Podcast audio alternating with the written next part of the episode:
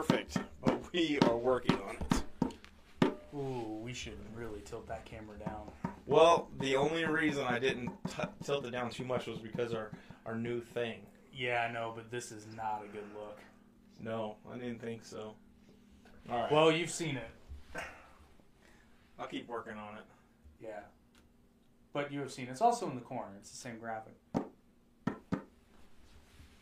Cynthia, you are dead.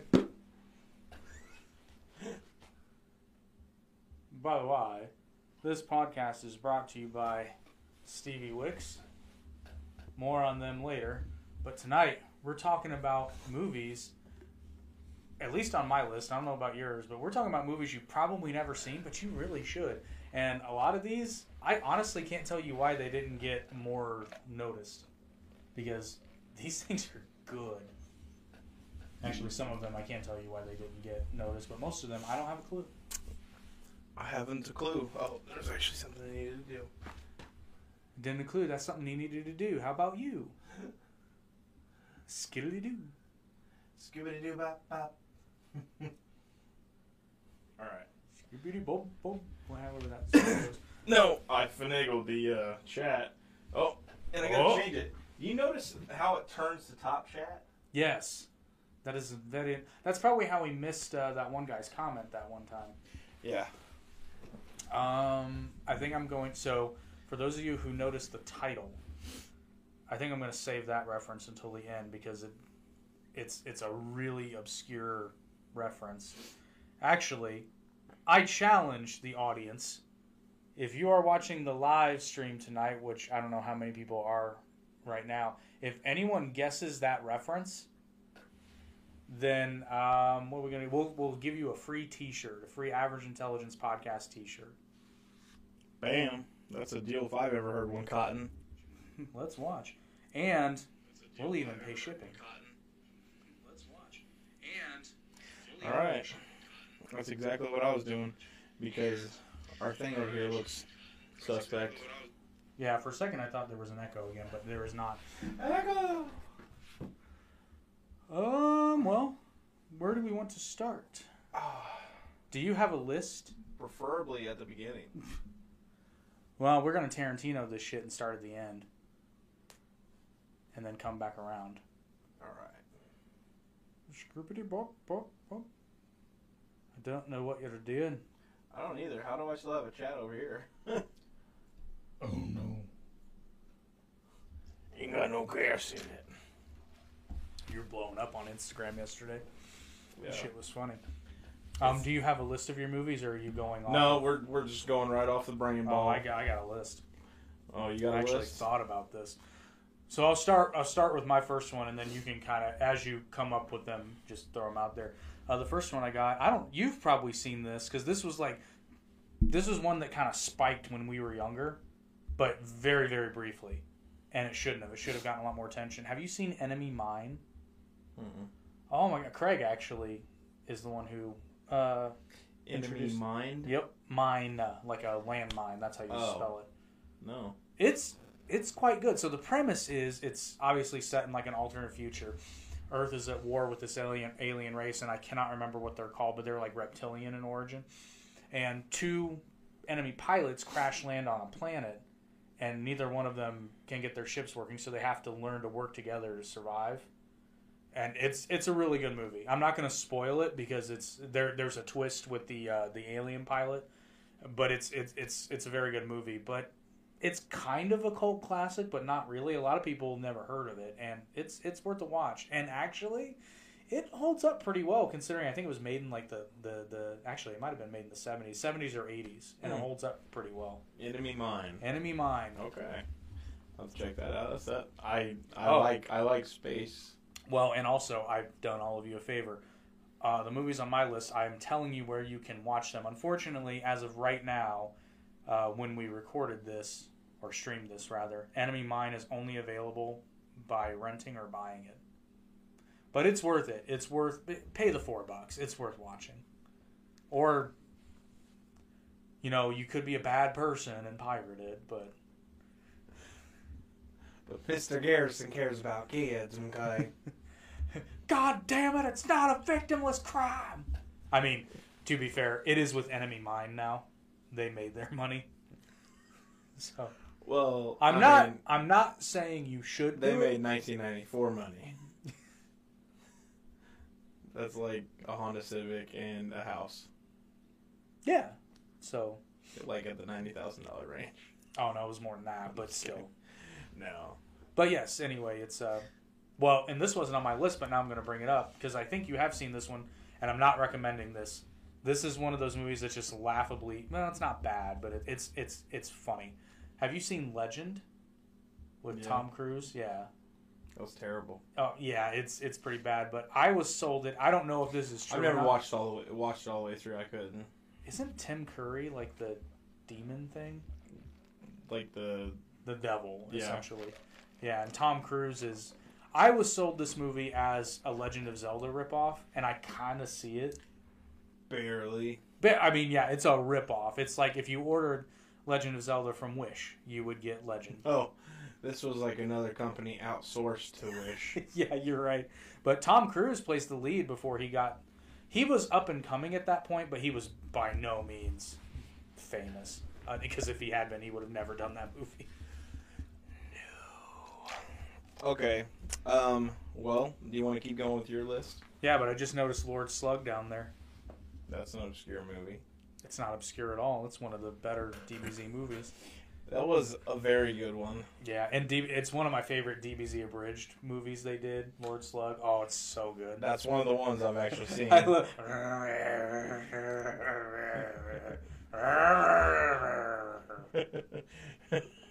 and he gets him the pills.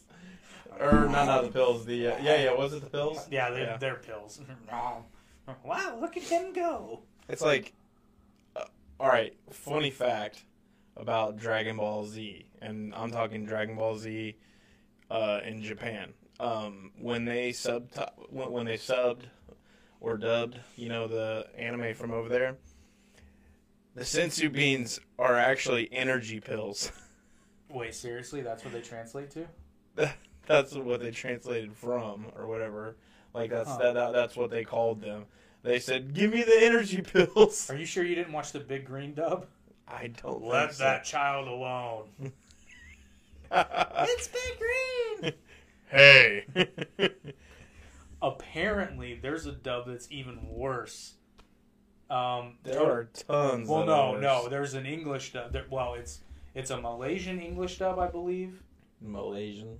Well, because the Big Green, uh, I might be getting that confused. The the Big Green dub is a Malaysian dub, but it's for English speaking audiences. It was terrible. Oh, it was bad. There's one that's apparently worse, and I can't remember the name of it, but totally not Mark on YouTube did a video about it.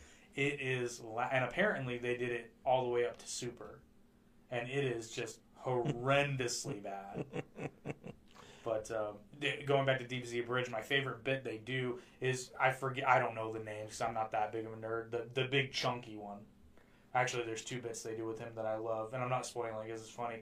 Then Piccolo's like, "Let me guess, you're the pretty one. You're the one with freaky powers, and that makes you the strong, dumb one." Hey, fine, you're not mine. You're not strong or tough. He says tough. He goes, "Thank you." But you said, "Give it a minute." Hey, and then you remember the scene where Piccolo's fighting the same guy, and then he goes into the building, and then the big guy goes in to try to ambush him. hmm They do like a whole Looney Tunes bit where they keep looping the footage. And he's, like, he's like, "I'm gonna, go, I'm gonna come from the left, let me see." they just keep doing it. And please don't break my arm. It's so good. I just, I don't know. I, I don't get into his uh, bridge as much. Oh man, I love it.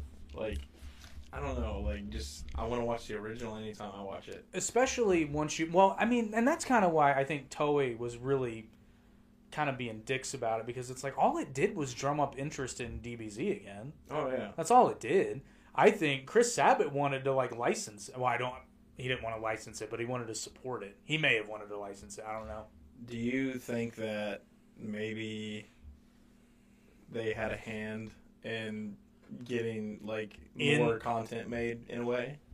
oh you mean team four star Yeah.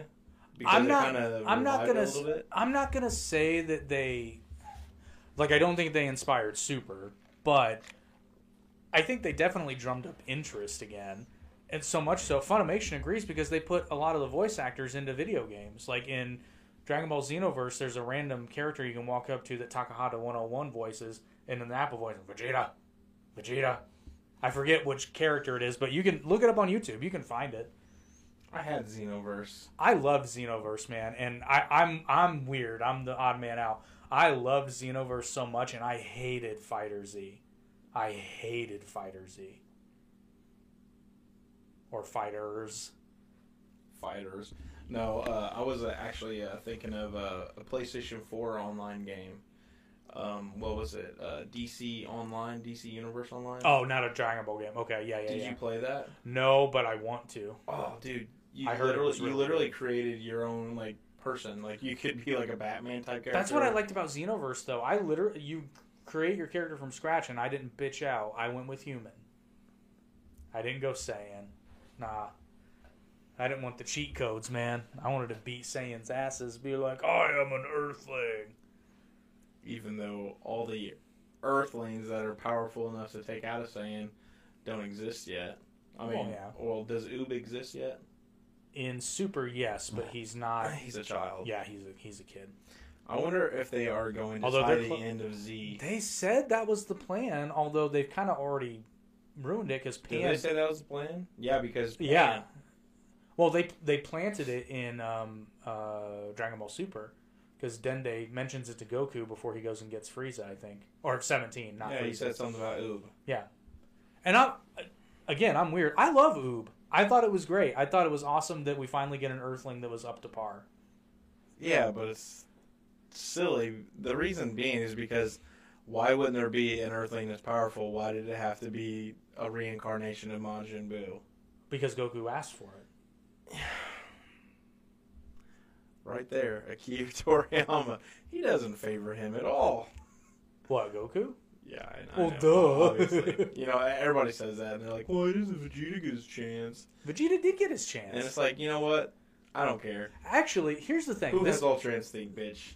well, Vegeta Vegeta has alter e- ultra ego now. But here's the thing: I, I'm gonna I'm gonna push back a little bit on everybody who says that Vegeta really after the Cell arc is kind of a winner all around. And even if you look at his fighting record compared to Goku's, Vegeta's got a substantially better record. He just hasn't beaten Goku, except once he has. And I'm not talking about the Buu arc. They did a sparring match, and Vegeta was the last one to fall down. So he won. I finally beat Kakarot. And I, I, I, I think uh, didn't Kakar, didn't Goku wink his eye or something? Maybe, but I still count that as a win.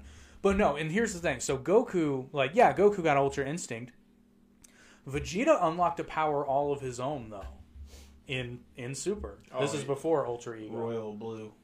Or I call Super Saiyan Blue 2. It's better, damn it. Super Saiyan Blue 2. Well, it's a- Blue 2. It's implied that it's on par from a power perspective, but Goku has the additional uh, skills. Saw you screaming. Anyway. So yeah, we went on a long. Dra- well, before we close on the Dragon Ball topic, are there any movies other than Lord Slug that really stand out to you? For Dragon Ball? Yeah, to tie it back in. I'm gonna shout out. It's not an unknown movie. I'm gonna shout out to the movie Dead Zone because I think the animation is fucking sick. The story's lame, but the Um, animation is just My favorite is. Um, why do I. Not. my favorite movie they've done thus far is Tree of Might. Tree of Might's good. Tree of Might was awesome. Tree of Might. That's another one with really good uh, animation. But my favorite movie they've done thus far is Go on. The Peter Columbus, I think that's who that was. yes, I think you're right. Um, but yeah, uh, Broly's been my favorite Dragon Ball movie thus far, at least that I've seen. There's a handful of the Z ones. I The animation in that was really well. Sick. I Really love that. So done. And like we we did a whole episode about Dragon Ball Super Superhero, and I admit I'm a dinosaur in this. I just love 2D animation. I like the CG stuff is good, and we talked about in the Super Mario Brothers movie. The animation looked great, but I just like 2D animation, and I, I just like it more. I'm I know I'm a dinosaur, but I just like it. That's why I'm disappointed with Disney because they've officially gone away from it. Cause I'm a dinosaur. So uh, you want another space movie, right? Yeah, you got one? Yeah, it's called The Last Starfighter. Um, it looks like a B movie. It is. It, it's kind of a B movie, but honestly, it's it, it's it's pretty solid for what it is. The premise is there's a kid who I think he lives in a trailer park. If I remember, he it's obviously lives in a poor area, and there's this arcade game outside of this convenience store that's close to his house called The Last Starfighter, and he manages to beat the high score because there's a super high high score on it. What it actually is, it's a recruitment tool from this intergalactic like um, I don't know what you would call it. Academy. It's not an academy because he goes straight to becoming a starfighter pilot, but it's a recruiting tool for this organization that basically protects the galaxy from this evil empire thing. Oh. And when he beat the high score, he Like should audition. basically yeah, but it's unassuming. Um, so anyway, he gets transported up, and like the villain is I I can't explain why the movie is as good as it is because it's it's pretty weak in terms of plot. I just think it kind of plays to like every young boy's dream of like oh that would be so cool to you know just be taken away and you know become a hero of the uh, galaxy or whatever. But it it's a pretty good movie. Unfortunately, it is not streaming anywhere that I'm aware of. It's also a rent or buy or do that thing that people do sometimes on the internet. But again, they've made their money, and it'll it'll be available to stream You know, somewhere. Pirates of the Caribbean. You know, Uh, Captain Jack Sparrow. An- another um, chi- a children's movie, and it uh, Star Kid. Do you remember it? the name rings a bell, but I don't think I've seen With it. the little redhead. I can't remember his name, but there was a little redheaded kid, and this like spacesuit dropped down from space or something like that, and the kid ended up inside of it and c- could control it and whatnot. I see another Dragon Ball movie on top. Which one is that? I can't read it. The world's strongest. That's another good one. Ah, I didn't like the World's Strongest. You want to see how strong I am? I just, oh my gosh, I remember. I have, I have it, but it's the Funimation dub over. I'm just like, oh. yeah. Do you remember? Hey. Kaioken. And that's not Funimation. That's Ocean. Yeah, I know. Oh, okay. Yeah. I, I the original, say- the original. It's funny because he's actually. Kaioken. The funny thing is, he's actually pronouncing it right, Yeah. but he just said Kaioken. I think he's actually uh, imitating. Oh God. Masako Nozawa isn't her name? The the voice actor for Goku. Mhm. I think he's actually imitating her when he does that because I'm sure that's what the Japanese sounds like. Well, a lot of people got upset at the original voice actor for Goku because they were like, it's not Kaioken, it's Kaioken. It's not spelled with an E. It's spelled K A I O, right? Right. Well, but, but Ocean messed that up first. Yeah. and then Funimation had a choice to make, and they elected. And I understand why they why they did because it had, it it had attracted a following up to that point, and to randomly change it mid series run would be jarring. You know, I know we brought back Kaioken for a little bit uh, during. Uh, I was glad to see it back. I think we need to uh, get back to it, like him use it more. Like he only used it. Well, for, like, isn't that something they were doing? battle. Isn't that something they were doing with like the Moro arc? Because, or what was it? Was it they couldn't go Super Saiyan or something? I'm not caught up in the manga. they were not able to use any type of multipliers. I believe. Oh, so okay. I believe. I, Kaioken. went I, I think their base power is all they were able to use. Right, but would Kaioken apply? I mean, I know it, I know it's a multiplier, but it's a temporary one. It's like a boost, not a. Actually, no, it's a boost, not a multiplier. Although Goku's been able to master it to the point where it is essentially a multiplier. So, I don't know. Internet, answer that. Answer it. Uh, you sorry, you were saying something about Starboy, and then I very Oh, rudely, no. rudely interrupted you. No, there, was- there was no interruption. That was it. um, this one you'll appreciate. The uh, Bakshi, I believe 1978, animated The Lord of the Rings movie. Compared to the Peter Jackson movies, it pales in comparison, but you got to understand. it was a Bef- animation. Well, film. and not only that, before Peter Jackson's movies, it was all we had. And out of all the animated Tolkien works, I would say it's it's definitely the best movie. Uh, I don't know. The Hobbit was Uh, The Hobbit was better, but like it's very close. it's it's real close. And then The Return of the King was just awful. yeah, but it was kind of like you have to bookend it. I get it. Yeah, but like it didn't even like completely tie in. Well, they weren't supposed to do that one. That was Bashki was supposed to finish it, but they essentially like they just kind of said it's like hey, they went back to Rankin Bass and said, "Hey, could you guys finish this?" And they were like, "Really?" Because Rankin Bass, in fact, uh, I forget his first name, but Bass essentially said he regretted doing it because he, he said they didn't do it um, the way they they- Should have. Yeah.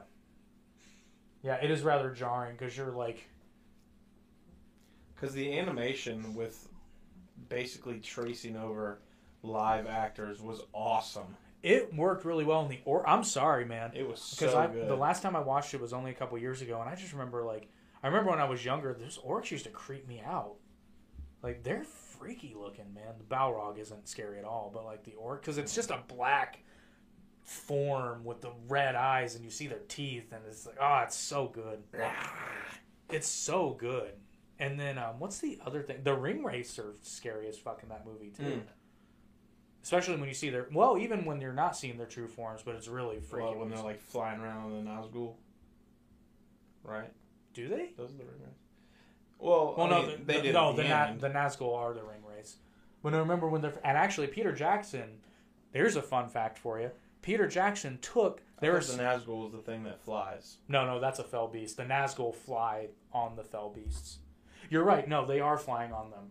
Okay, all right. Race, race on wings. I was so confused. I was like, I, I was like, I could have sworn those beasts were the Nazgul. No, because Nazgul means ring wraith. It's just the uh, the black speech for ring wraith. The fuck? Uh, That blows my mind. To be fair, I've re- I've actually read the appendices. um, He also knew a little bit of Elvish. oh, I knew I, I've forgotten almost all of it. Used to be able to write it like on command too, but Belroth. I've had sex since then. Oh. anyway, um, so there are there are scenes in the animated Lord of the Rings that Peter Jackson took and basically transposed into his movie because they're not in the book. Like the scene where the hobbits hide under the tree when the uh, the the Nazgul is there. That's not actually, or it's in the book where they're being pursued, but it's not like oh the hobbits hid under a tree. That's not written in the book. That's just something that the Bashki movie did. Yes, and then Peter Jackson stole it. Well, no, he didn't steal it. It was damn near the same thing. Well, no, I would say it inspired because I don't think Bashki would be Because the the ring wraith or whatever he was, when he leaned down the thing and It's- that, it's- he did that in the movie Yeah, too. it's freakier in the animated version though because he's like sniffing around and he's making the like the, the noises, and and Jackson's he's just kind of like there and he's already got the gauntlet. And actually, the scene where the the ring wraiths actually come in and start stabbing the beds that was taken from the Bashki Yeah, movie too. but honestly though, like even though the one in the cartoon makes noise, it's equally terrifying for It- them to not make noise. Just imagine a giant nine foot tall creature, twelve foot tall creature, and just looking up, and you're like, Yeah, no, it's it's it's pretty scary. Um, there was one other thing I wanted to touch. So, have you seen the memes going around that take the Jackson Lord of the Rings and they're like, "Oh God, what is it?" It's like the Olympics in like 2035. Frodo's like, "What are they?" And then Yeah, Eric comes. they They, used were, to be, but they were they once once men. men. Yeah, that shit. It's so funny. Um, what else before we? Uh, They uh, used to be men. That um, unfortunately that movie is also only available to buy around. But that one, I suggest if you find it, buy it. Uh, Lord of the Rings. Yeah, the animated version. just l- oh, uh, animated. Oh yeah, yeah. Yeah, the animated, not Yeah. the uh, not the Peter Jackson. Although buy those too. Now we did watch it as children, but it, I wouldn't say it's necessarily child friendly. No, Maybe like a 12, 13 year old. I'm not gonna lie. I probably watched it too young, because I remember when I first watched it, I was very young. I don't know though. Like we watched a lot of stuff probably way too young, Yeah. but honestly, like I don't feel like I'm a deviant or anything like that. Like No, I'm just talking about like I remember the first time I watched it, they legit creeped me the fuck out. Oh. Oh yeah, yeah, yeah. Kids having nightmares. Yeah. No, I'm not gonna lie. Like I saw it, I was probably way too young. For just the visuals are very, very dark. I was watching Freddy Krueger and Jason when I was like four. That's true. Yeah. It's just different because it's like a it's a more ominous type of fear. Oh, regard. Yeah, yeah, yeah, yeah, yeah. You know what I'm trying to say? Yeah, Because because it's all very dark and it's kind of formless. they resemble death. yeah, like- that's. So like you're like ah. I would say they're closer to demons looking than orcs per se. Because like in the Jackson movies, the orcs aren't. They might be scary to like a very small child, but not. They're not super duper scary. Not like No. these. Surprised if that movie came out today, they'd be accused of being racist because Because- all the orcs are black, like literally black. They're Oh, not, yeah, yeah. They're not African American. They're literally black. Um, so let's see what else we got. Um, so there's a movie Jim Carrey did a while back called it's actually Jim Carrey and Kate Winslet. Now this movie's well known in like film buff circles, but a lot of people on the street probably haven't heard of it. It's called Eternal Sunshine of the Spotless Mind. it's a good movie. It's so good. It's such a good movie. I thought it was hilarious because I actually saw it the first time um, because I was in a film class. And the only thing we did was we had to watch movies and then we had to discuss. Problem was, this was like the fifth movie I had to watch. And no, this was the sixth one. And one through five were dog shit. I mean, these were awful fucking movies. They were chores to watch through. So I'm expecting more of the same, and I'm like, oh great, Jim Carrey and something that's not a comedy. This is gonna suck. And about halfway through the movie, because it's weird. Like if you don't understand what you're getting, it's weird. But then about halfway through the movie, I clicked what was happening, and then I actually turned it off and started it over, because I've been kind of half-ass watching. So you're like, okay, I need to give this I an was like- actual shot. and then I like zeroed in focus, and I still every once in a while I'll put it in. It's such a good movie because the ending is so. It's so goddamn good. I love the ending of that movie.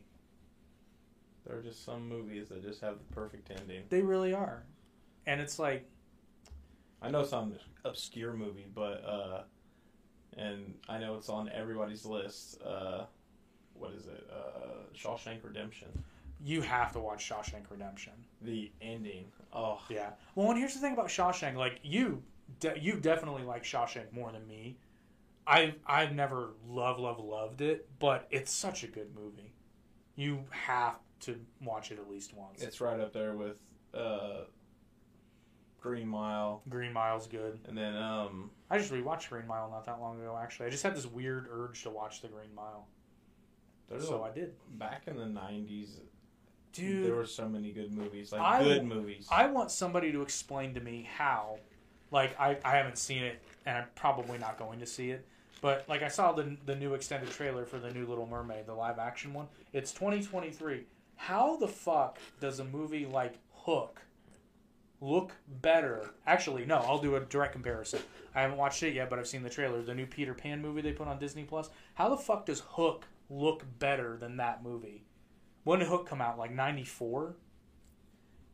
I can actually answer that. I can't. I know the answer, but No.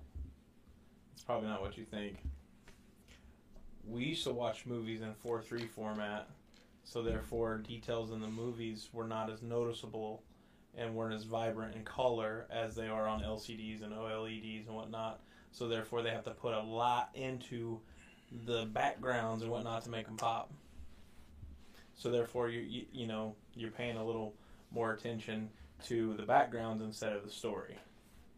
Mm, yeah, I, I think you've got something there, but I'm even talking about just like I want to know when stuff started getting made so damn dark all the time because like Hook is vibrant, it's bright and colorful, and even nighttime. Like if you take a movie in, that was made in the '90s, even the nighttime scenes are considerably brighter than. This is not a racist joke. When it comes to movies, black is cheaper. oh, I know, 100, percent particularly in animation. So therefore, they save a lot of hours and save a lot of money. Yeah, but I also think like I just don't understand it because I'm trying to think. Okay, let's take a movie like Inception that had a lot of CGI. and never, it's never seen that movie. I heard it's really. you've good. never seen Inception. I've been trying to watch it. Oh, dude. Every time I always have an excuse. Oh no, dude, you gotta watch Inception. But I'll use that as an example. Inception is a very heavily effects driven movie, but it looks great. And again, that was what 2011. From 2011 or what, from what I've seen, it kind of looks like uh, Doctor Strange's world. But the VFX are better, and Doctor Strange is a newer movie. 100%. I'm not even joking. They're better. Yeah, well, they look better. All right. Well, and that's what I'm saying. Like, I know it's a money issue, but you have companies like Disney that can essentially write blank checks for movies, and yet these movies look so bad. Do you remember that movie? What? Blank check. Yeah, I do. There we go. Richie Rich too. Oh man, I tell you what, dude. Back in the early '90s, into the late '90s, even in the middle two mid 2000s, there were so many good Disney movies. There were so many good movies in general, and like, oh, I'm gonna add one to my list. Um, I'll remember it. So continue your point. But yeah, man, they're just they just don't make movies like they used to. I know it's it's not me just being an old man because there are plenty of movies that have come out that I love, and I love the new. I'm also big on practical effects. I I would I would love to see a resurgence of practical effects, and you do see it occasionally, like All Quiet on the Western Front used a lot of prac- a lot more practical effects than you would expect a movie made in 2023. But um, and I get it. I love it when they use CGI to enhance practical effects, and I think that's the best way to do it, unless you're doing a completely animated movie. No. I don't know. Uh, no, I was just gonna say uh, I was actually looking down right there at my VHS collection, and uh, I was looking at Angels in the Outfield. Oh, those didn't hold up. And no, the video effects on that are terrible. But in the 90s, But the movie is a damn good movie. and you overlook the, which let's be real. At the time, those were state of the art, and we're like, "Oh my God, it's an angel on the Uh, movie." Speaking of state of the art, down there, Casper. You remember when that first came out? You know what? how good it looked. I don't think it looks that bad now. It does not hold up. Just watched it the other day. Really? I watched it not that long ago. I mean, if you watch it on DVD, sure, but on, Oh, on VHS, no sir. maybe. Uh, so before I forget the movie that I just thought about, Kevin Costner flick, and I remember it was so good. Talk about a sleeper hit because I was actually visiting my my ex wife's family. Don't you dare say Waterworld. No, no, no, no, no, no, no. Waterworld was that? I thought that was Tom Hanks. No, that's Splash. You're right. Anyway, um, Wilson, Wilson. Um, I'm sorry. so this, uh, yeah, I, I didn't get what the big hubbub with Castaway was. No, uh, th- there's actually a, uh, I think as a Family Guy, Yes. and like he's like crying. He says, "I'm sorry, Wilson," and he's like screwing the. Uh, yeah, Yeah. we'll just go with that. Um, so this movie, this movie comes on, and I'm bored out of my skull because I've been watching shit TV. Like they watched a legit like six hours of Fear Factor. I was done. So bored. And I like Joe Rogan, man, but I nah. Yeah, I show. Yeah, I know. I'd rather watch Joe Rogan's podcast for six hours than six hours of Fear Factor for sure. But anyway, so this movie comes on, and it's an older movie, I can tell. And I just went, oh, fuck. Turns out this movie was fucking great. It's called No Way Out. The premise is uh, Costner works for, I want to say the CIA.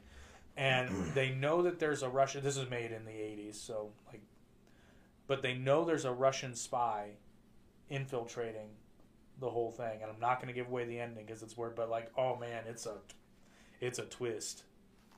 It's a twist. What a twist! Because you, they spend the whole movie thinking like, oh, it's got to be this person. It's got to be this person.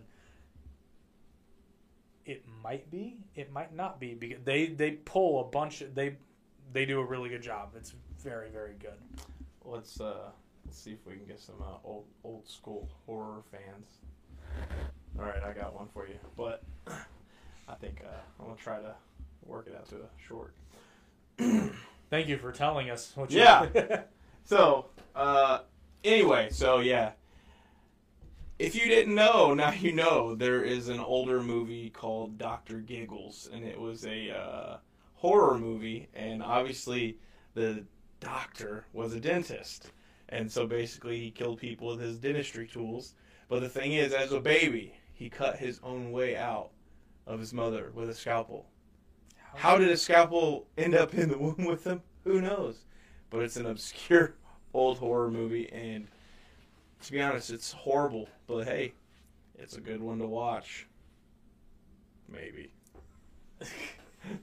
Doctor Giggles. Doctor Giggles. I just think Doctor Gigglesworth. dude, it's Give him the scalpel. Mr. Chinsworth. Um, so this one, I can't remember if I've told you about this. This one was definitely this movie did not get its due, and it's a newer movie. I think it came out in 2018. Should have been the top comedy of the year, but for some reason it wasn't. And I described this Say so top comedy. top comedy. Okay. Yeah. Um, do you remember the movie Bridesmaids, right? Mhm. Okay, so Bridesmaids was sold as the female version of Superbad, but Bridesmaids wasn't that good. Oh, I love that movie. Bridesmaids? Yeah. Ugh, no, it's the shits. Dude, it was the shits, dude. When the girl, when she she's like, I'm pooping, and she just she's shitting on the road. So here's here's here's my beef with Bridesmaids before I reveal the movie that actually is the girl version of Super Bad, but is arguably a better movie, but same vein of comedy. Um, my problem with Bridesmaids is they just, and this is super sexist, I know. They ratcheted up the the, not even eh, eh, not even the nasty factor, but they they they went out of their way to make it dirty. And I'm sorry, just it's not as funny when girls are acting fucking like that. When boys do it, it's hilarious. I don't know. I love. I, I did I, not I like loved it. Bridesmaids. I did not like Bridesmaids at all. Do you Um, grossed out when a girl farts? It's not. that- It's not that I'm grossed out. It just to me it seems like, to me it seems like they're trying too hard. I need to end this date right now. He says, "Yeah." Yeah, to what? Jay, be on my side. yeah. Yeah. Something's in the way. Yeah. Okay, so the movie that actually is like the girl version of Superbad is called Blockers. This movie, um, so John Cena's in it, and he steals the show. He's fucking hilarious. This movie made me laugh so hard in the theater that I, I legitimately fell out of my seat. My stomach was hurting oh, From oh, Gutbusters. from the guffawing. Women comedy when talking about men's. Yes, thank you. Right. So, and Blockers has some dirty jokes, but I don't know the way they do it is just smarter. I think because there's this there's this great line. So the premise of Blockers is there's three girls that are seniors in high school and prom's coming. Like it's a very cliche story, but it's I promise it's good. So the two of two of the friends make a pact they're going to lose their virginity on prom night, but they flip it on its head because only one of them has a boyfriend, and then the other girl's like, "Yep, I'm going to do it too, and I'm going to do it with that guy." You know, just like real select. And the other one's not sure, but then later she comes up and the joke lands so well. She's like, "Chad is going to tap that ass." I doubt we'll do anal the first time. What the fuck? It's such a good movie. It's hilarious. John Cena butt chugs a 40. I know. It's so funny Oh, though. how how have I never heard of this? Because Blockers? it didn't get advertised. I saw it randomly. I saw one commercial, um, and probably because I'm a wrestling fan, so I probably got tagged in the ad. I saw it on Facebook, and the only reason I probably saw it is because I, I'm a wrestling fan and John Cena's in it. That's probably the only reason why I saw it. But I've told so many people about this movie, and they're like, blockers? I've never heard of it. It didn't get the attention that it deserved. Leslie Mann's in it. She steals the show. She's hilarious in it. The whole movie's just nonstop laughs, but it actually is a really good story and has some really good storytelling, parenting moments. So it's like a good movie that's also hilarious. Hmm. And uh, let's see, Blockers, you can only rent it or buy it. Definitely buy it. It's it's worth it. It gets the Jake stamp of approval. Oops.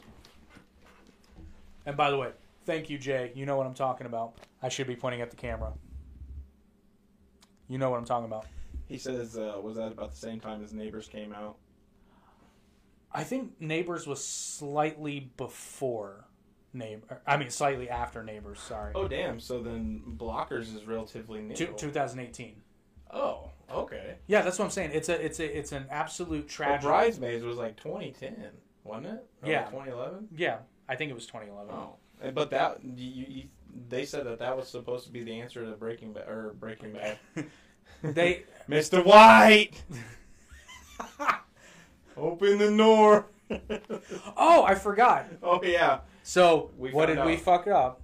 We were both wrong about Uminor. Although I see how we made the mistake. Actually, I found the meme you were talking about, so I understand why you thought it was Walter Jr. There are so many memes with them. So it's actually just a Ring doorbell video of a guy who I presume he has to shit. And he just like, the door. and I, for some, because it, to me it sounds like uh, Leonardo DiCaprio on What's Eating Gilbert Grape, and I guess I just artificially inserted that into the movie. But you're right, it, it sounds different. Because I went, I tried to find it because I was like, damn it, I know it's. A That's like if you put an, another voice in someone else's mouth. You know, like you can hear that. Oh, I don't want to be going around putting my voice in other people's mouths. I, I wish I was a, a very good ventriloquist. That would be funny. That would be That'd be hilarious. so much fun. I'd fuck with people in public all day long. Like when uh, Walter was making it, I think Walter was or Walter or Peanut, uh, Jeff Dunham, and he was like saying something about putting voices in places where it shouldn't be, and he was talking about saying it in a vagina. Yeah. Hello, hello, hello, hello, hello. Oh my god! but Um, yes, definitely. If you watch any, actually, that's not true. You should watch all these movies, but Blockers, especially if you like comedy, it's it's up there. And actually, I will let you borrow my copy because you will love it. Love it. You will. It's so good. It's funny as hell. Um. So, on a more serious note, unless you have something to add, Uh, sure. Um, uh, sure. I believe the movie came out in 2007. Uh, Cillian Murphy is in it from Peaky Blinders, and uh, well, from a lot of stuff. But it's called Sunshine, and it's a space movie. But they are on the, the apparently the sun's core has stopped, and so basically it's the Earth is a cold place right then and there, and uh, they're flying with these types of megaton nukes or whatever they are to reignite the core. It is a beautiful movie. yeah, It's ever, crazy. You told me about it. You said it on an earlier episode. Mark Strong is in it, Yeah, I want to watch it. and it is his. Uh, I'll just say the last, the last few scenes with him in it. Wow. Good shit. Oh my gosh! Like hands down, it's amazing. Just the way he talks, it sounds like a crazy preacher man. Oh. And brothers and sit. No, not like that, but Um, oh, what's that called again? Sunshine. Sunshine. so I do believe it's. I don't think it's available on any platforms. I, I'm pretty sure it's just uh, rent or buy. Um, so And this definitely support them, definitely, because that was a great movie that went absolutely nowhere. It was a Sundance film. ah okay, so it was an independent. Yep. Very cool. A very good movie. I would support more independent film if they weren't just so bad all the time. Because a lot of indie films suck. Well, unfortunately, they ain't got the money. Yeah. Well, it's they don't suck because of the production value. It's they suck the because story. yeah, the story's lame. But it's so funny how South Park called that because I think it's in season one when they have the gay cowboys eating pudding. Oh my god! That was before Brokeback Mountain, by the way. dude. I forgot about that. No, but here's the funny thing. That was before Brokeback before Brokeback Mountain. They called that shit. Except Brokeback Mountain's actually a really good movie, and it was not an independent film. But I just that's so funny. I do love If you know, you know. I do love Joe Rogan's bit about Brokeback Mountain. He's just like oh. Um. So You ma- oh, you imagine what the cows think? Ah, what the fuck? First of all, that's just rude. Um, so this next movie was okay. So a little backstory.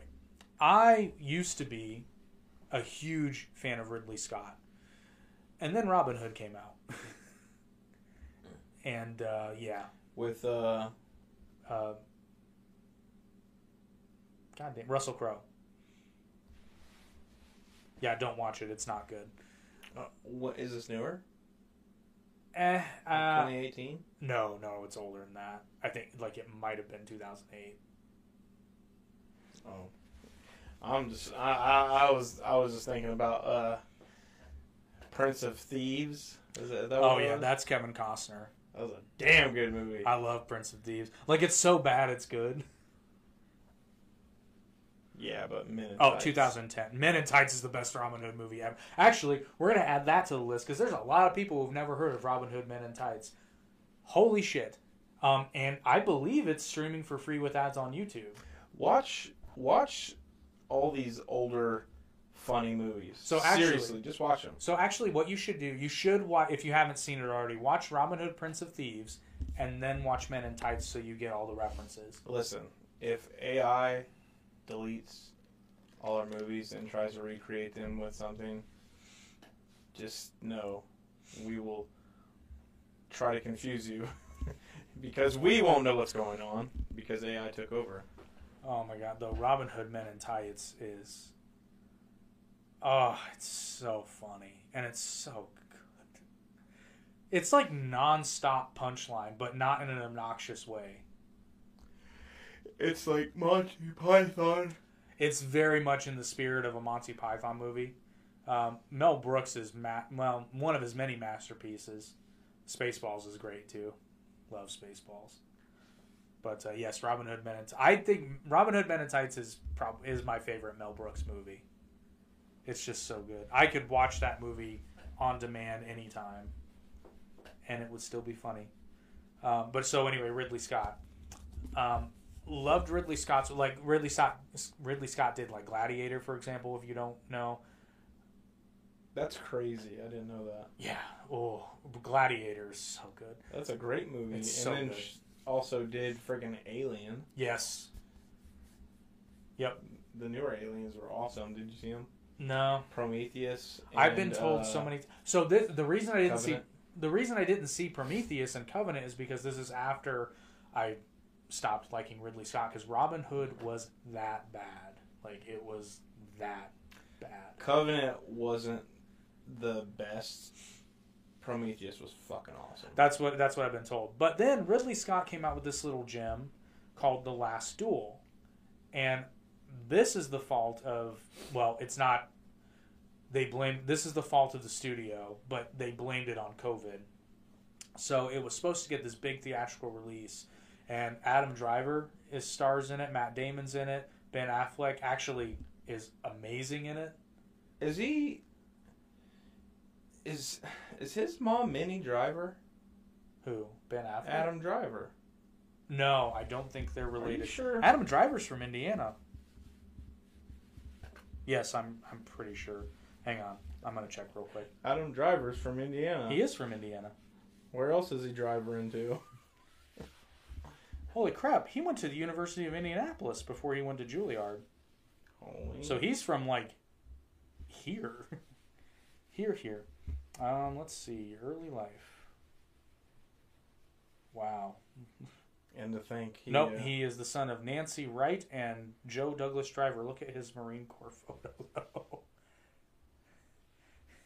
he went to the Marines. Yeah, he was a Marine. Huh. Yeah, Adam Driver's a badass, by the way. Um, let's see. He was born. Born to be down. That's right. I'm trying to see when he, because he was born in California, but I'm trying to see when he came to Indiana. Okay, so he wasn't here that long. Like, on a political note, that sucks. But on a geographical note, that sucks. What sucks? Moving from California to Indiana. Yeah. Depends on where you're at in California. Well, he he moved here way before California became completely insane. But anyway, yeah, back in the good days. So the last duel is kind of I saw it when I saw it in the theater. Um, I saw it as Ridley Scott's, you know, kind of resurgence because it brought back everything that I loved about Ridley Scott period pieces. Um, pretty accurate. There's a couple of things here and there that they just do for the movies and that, but that's common shit. I.e., during the duel, you can see their faces and they would not have taken off their helmets. But like, you want to see the actors' faces. I get it for the most part. And then like, yeah, sometimes they do stupid things, i.e., running into water on foot against people that have bows and arrows and outnumber you. you know, that kind of shit. But for the most part, um, it's very good. And I was shocked because it's like Matt Damon and Ben Affleck in a period piece, but it doesn't feel like you just put Matt Damon and Ben Affleck in cod pieces and said, "Play, boys."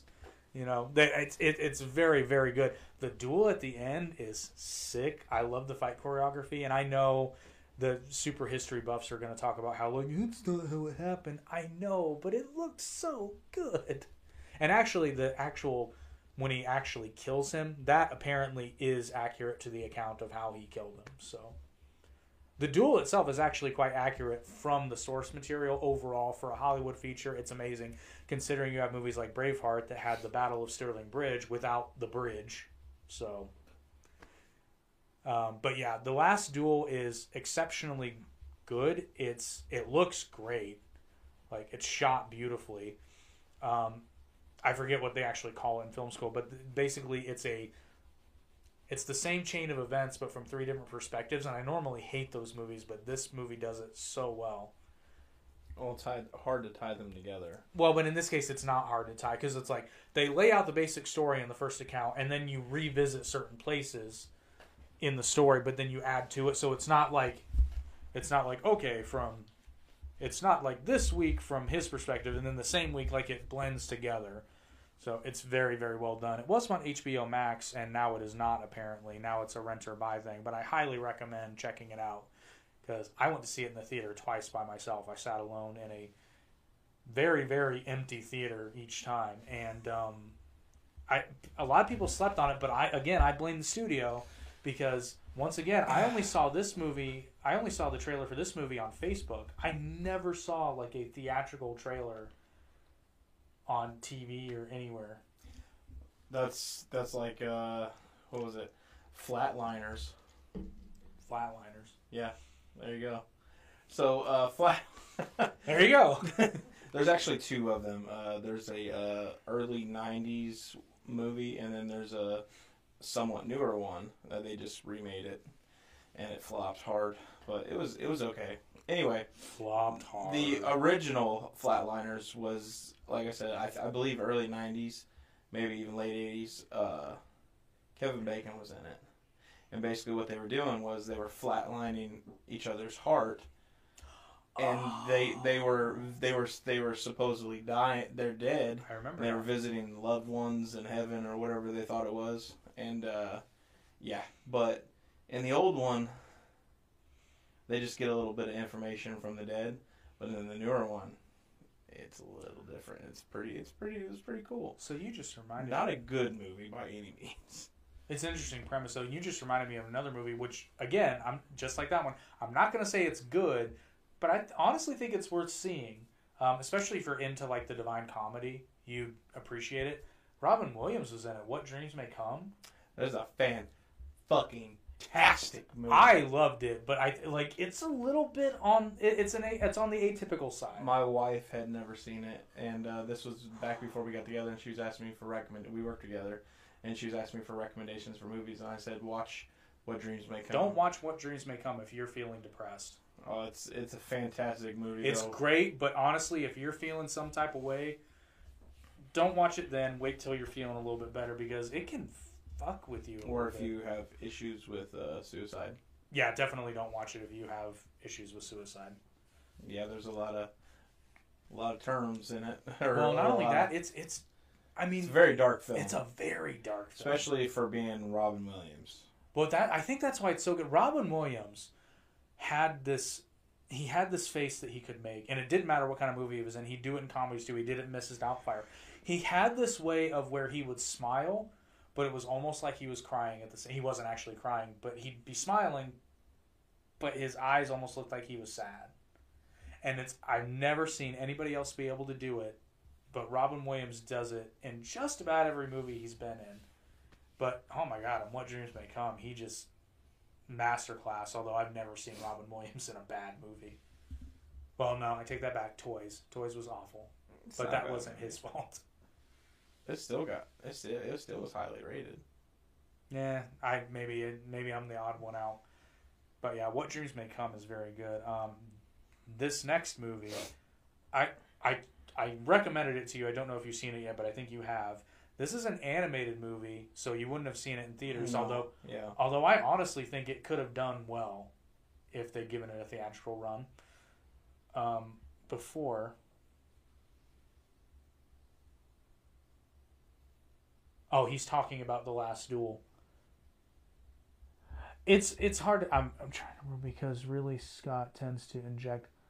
He kind of does. It was one of my only issues with the movie, and for those of you who've seen it, the last account, the caption, that's where I kind of rolled my eyes. But to answer your question, Jay, it's really hard to say because there are accounts of it, but even the accounts from the time vary, and everything from that time period is really, really.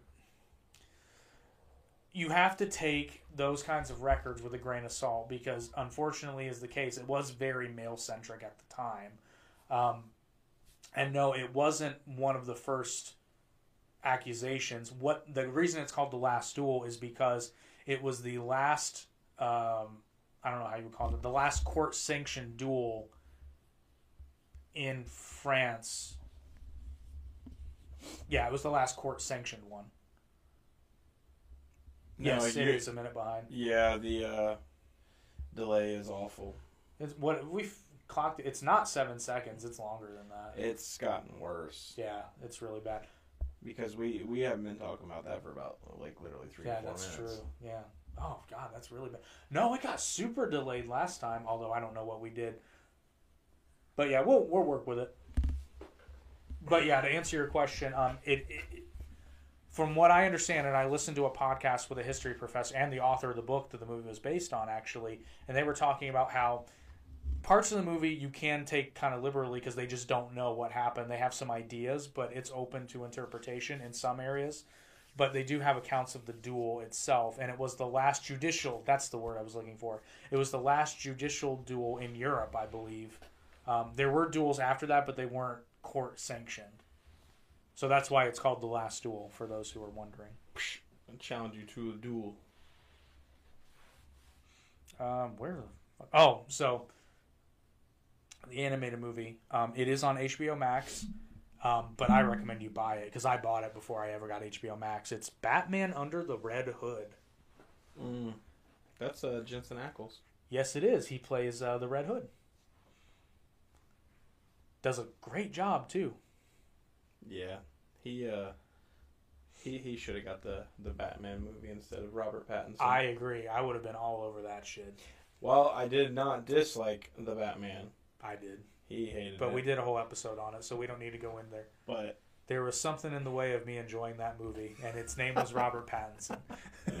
yeah, Jensen Ackles definitely. Jensen Ackles would be such pick. a good Batman. I mean, considering uh, he hasn't seen it yet, he's seen maybe a couple scenes, but his portrayal of Soldier Boy in The Boys, fudge. it's funny you mentioned that So because I, good. I went through and watched some clips, and after I watched those clips, I'm like, okay, I gotta watch this show now.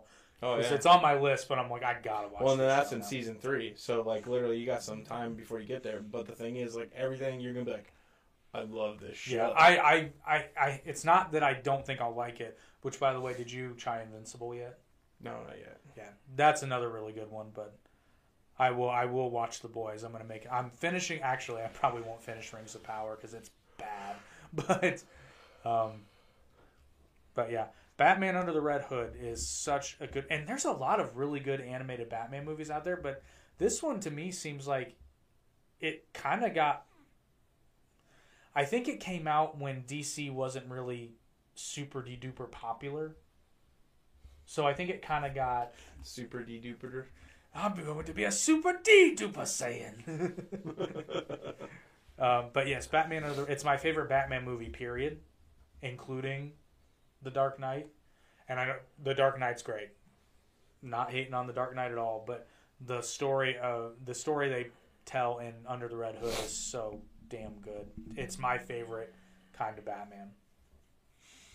Um, and then going back to Ridley Scott. Now this one has a caveat.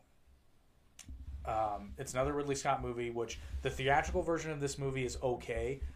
The director's cut, however, is a masterpiece. Kingdom of Heaven. But I will warn you, the director's cut is almost four hours long, but it doesn't feel like it's four hours long. It's extremely good. And actually, if you've seen the theatrical version and then you watch the director's cut, there were some, like, the editor deserves an Oscar because they actually changed the story around by eliminating scenes and changing the what you infer from information given in scenes that were kept in the theatrical cut, but they're actually talking about somebody completely different. They eliminate characters, they eliminate complete parts of the story. The director's cut of Kingdom of Heaven is a masterpiece. Um, I see why the theatrical version didn't do super. I liked the theatrical version, but then I saw the director's cut and I was like, oh, the theatrical version sucks. What's the premise? So, and I will say it's not historically accurate, but actually to the point where I like that movie so much that I learned the history of the people, the characters, and I've actually, if I have anything to say, if I have my druthers, my firstborn son will be named Balian because this dude is a fucking badass. So Balian of Ibelin actually did defend Jerusalem against Salahuddin and the Muslim invaders after the Second Crusade. Before this is when the Muslims took back uh, Jerusalem. He didn't. He defended it because there were still civilians inside, and he eventually held the city long enough to where Salahuddin, or Saladin as he's known by kind of Western uh, sources, agreed to grant pretty much everybody safe passage and he ransom like he made he made ransom deals but they were very very generous for the time and a bunch of people who couldn't pay he ended up just letting a bunch of them go anyway instead of actually taking them into slavery um, it's it it's such cool history that you just don't learn about in school Free lunch. yeah. They, But- got, they got free lunch. Well, so but the uh, the premise is, and this is inaccurate. Balian of Ibelin was a nobleman. He was never a blacksmith. Um, but in the movie, Balian is a blacksmith. His father, his, he's the illegitimate son of a knight who is a baron of Ibelin in the Holy Land. So he's dying. So he comes, gets his son. His son becomes a nobleman, and through circumstance and chivalry and all this, he ends up defending Jerusalem against the uh, Muslim invasion. And the story proceeds pretty much as history dictated, although at the end he goes back to France. After being Baron of Ibelin and hooking up with Princess Sibylla of Jerusalem, he goes back to France and becomes a blacksmith again. Yeah, no, fuck that. uh, Balian did go back to Europe, but he was a nobleman still. But yes, Kingdom of Heaven, the director's cut only though. I mean, watch the theatrical if you want to, but it's not nearly as good. What else you got? Um, another animated film. This one, it's it's a well known movie, but so are you familiar with how uh, Studio Ghibli? Mm-mm. Okay, so probably the most famous uh, animation studio in Japan.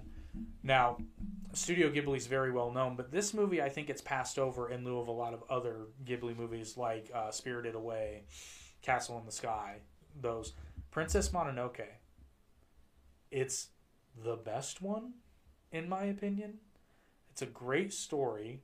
Animation's fucking beautiful. Came out in 1997. I don't remember when it came to the states, but in Japan it came out in 97 I remember actually actually knocked off Titanic as the highest grossing film in Japan in 97. So Titanic was number 1 and then Princess Mononoke knocked it off. that. That's wild.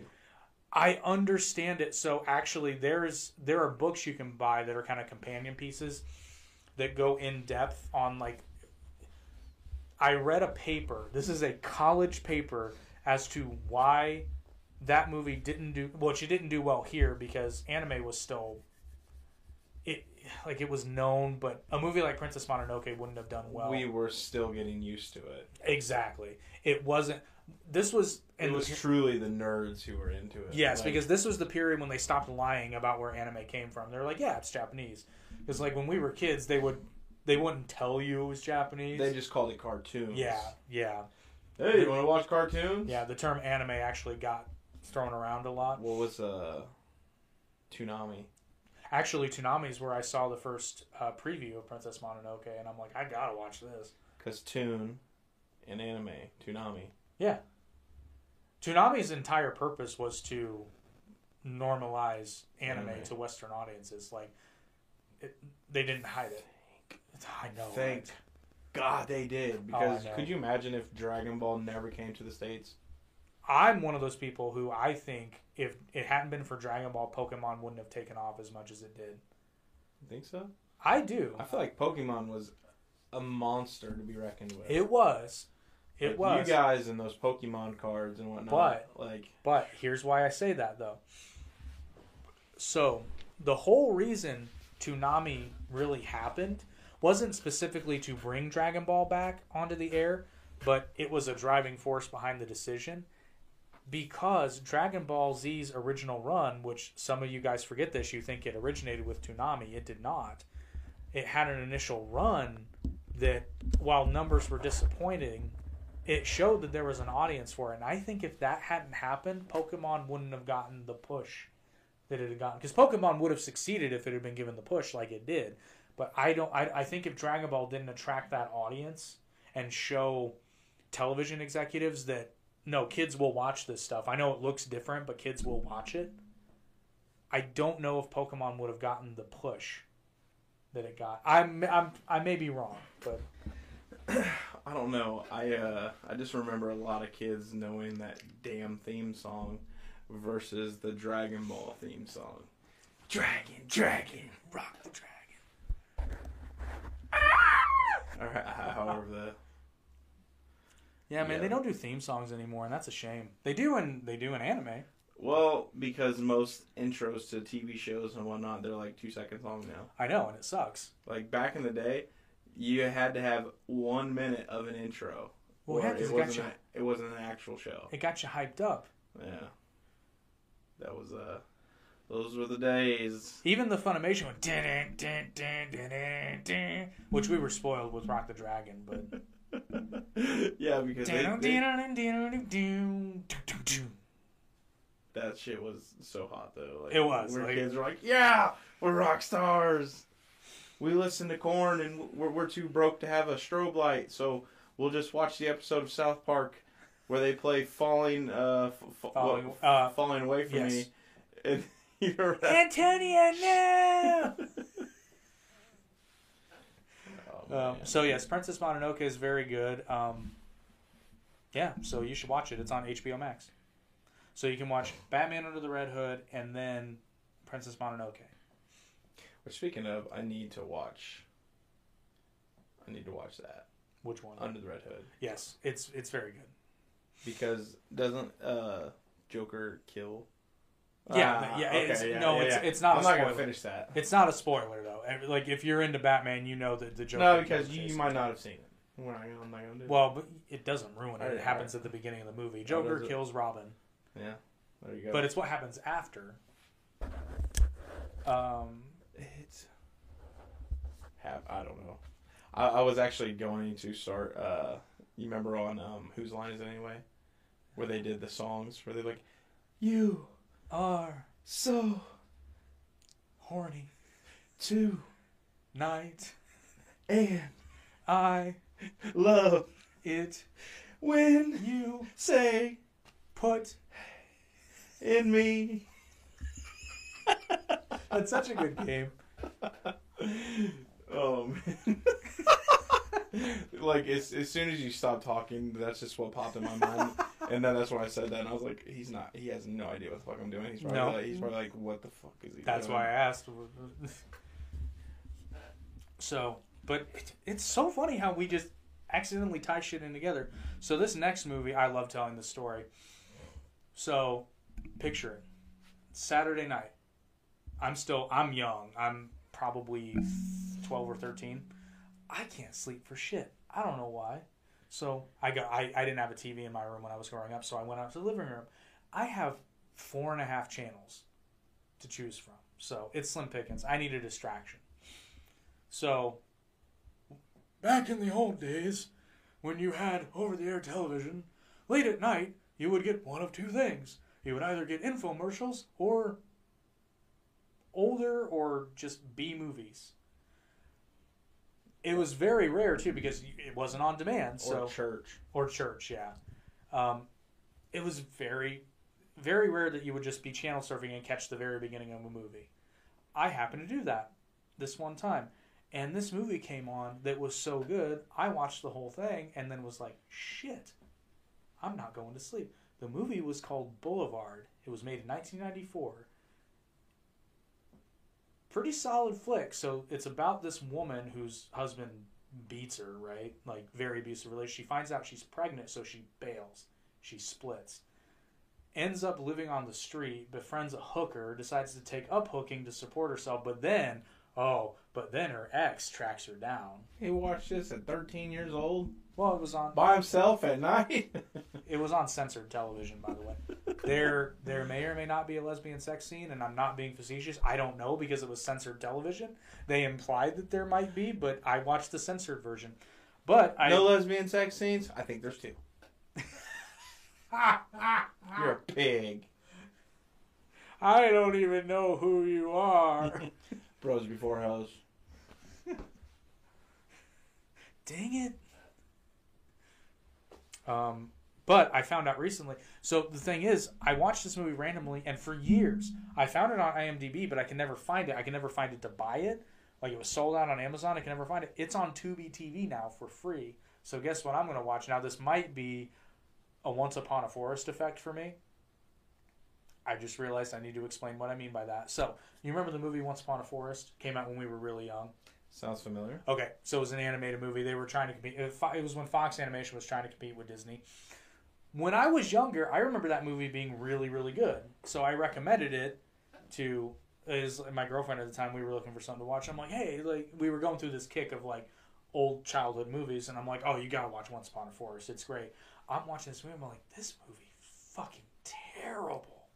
I remember it, so I dubbed it the Once Upon a Forest effect. When you remember something that was great when you were a kid, and then you watch it as an adult, and you're like, "This fucking sucks." I've got an So many. I've got an example of that. Um, the the original. Uh, oh my gosh, drawing a blank. The original I hated Never Ending Story was Yes. great. No, No, the, no, the original no, no, was great. The second one was god awful. Oh, the second one was god awful anyway. But no, man, you and I disagreed on this because I remember No, the first the first one's a, is It's a, not. ama- is a classic. it was such a Once Upon a Story effect for me.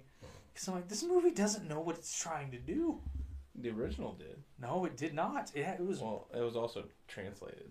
I know, but it's still like. It has no idea what it's trying to do, and then gave every child who watched it psychological trauma Why? when the horse died. Oh yeah. you stupid horse. Artax. Our Yeah, but the, but the thing is though, like you know, that taught us at a very young age that there are certain things That's that can true. happen. You know, it's like that. That's that's the problem we've gotten away from today. Kids are all shoved in the corner and babied. that's true. And so when bad things happen, it really super affects them. You know what? That's a good way to put it because I like I understood what the movie was trying to do, but I'm like, damn, that got dark really fast. But it's true; it's a metaphor for depression, and after that happens, Atreyu has to get up and keep going because he's literally well, we know. Spoiler alert: Bastian ends up saving the day in the end, but that's the point. But as far Say as my name. yeah, my adult self really was like, "Say my name, Pastor." but um, as far as far as a Up until that part, I, I'm like, yeah, yeah, I love this movie. And then that part gets there, I'm like, all right, I can Yeah. shut it off now. it's getting a little weird. But um, as far as Atreyu is concerned, he's the only one who can stop the darkness. It's the darkness, right? Mm-hmm. Or the nothing. I'm sorry, The no, it's the nothing. nothing. The nothing. Atreyu, as far as Atreyu is concerned, he's the only one that can stop it. So it's like, yeah, he just lost his friend, but Dude, when he uh, is talking to the turtle and the, and the turtle sneezes, that okay, that's funny. yeah, and he's just, and he's just like, ah, ah, uh," and he stops in and he's just like, "Blah, blah, blah, blah," and he, Well, and then like the weird like Egyptian looking guard things that like fry people who try to go in. Like that shit's it, the movie's all over the place. it was man. just like, you have to make it through the gate, and it's like, there's no all he gate. did was run through though. That's why didn't anybody else do it? No, it's because he dodged him. Dip, duck, dodge, dive. If you can dodge a wrench, you can dodge an, a laser shooting Anubis statue. But Uh. remember the bigger ones? Yes. But they didn't shoot anything out. I don't remember what the. I think they were just there. You know what? If I'd been Atreyu, I'd been like, fuck, I stopped hunting the purple buffalo for this shit. Yeah, but he did. Yep, he sure did. Actually, he didn't die. No, I'm sure you didn't die. What do you got? Uh, oh, so- uh, So Boulevard, um, Boulevard. I'll probably watch it this weekend actually, and I'll report back next week to see if it is a victim of the Once Upon a Forest effect or not. Or hold. But it's not a children's movie, so I mean, somebody stepped on a bullfrog. Dude, I love it when I catch you off guard. Think the friggin' frogs are gay. No, man, I love catching you off guard because your like off guard laughs always are hilarious. Because what was your last one?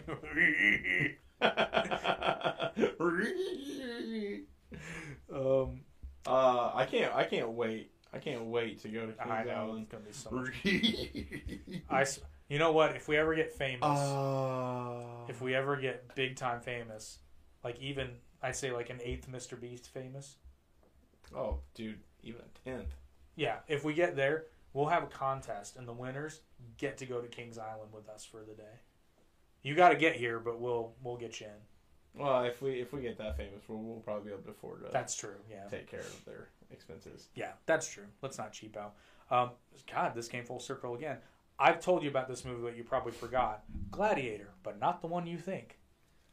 So there was a movie that came out in 1992, and it's a boxing movie starring a young Cuba Gooding Jr. who does phenomenal in this movie, called Gladiator. The premise of the film is a young strapping lad named Tommy moves to and he lives in Chicago, but he moves to a new area of Chicago, the inner city, has to go to a new school because his dad took a new job. Now his dad has some gambling debts that Tommy wasn't aware of, but then bookies show up when his dad's out of town trading on his new job and say he's got to get them like he's got to get them money by tomorrow or they're going to start breaking legs and shit, right?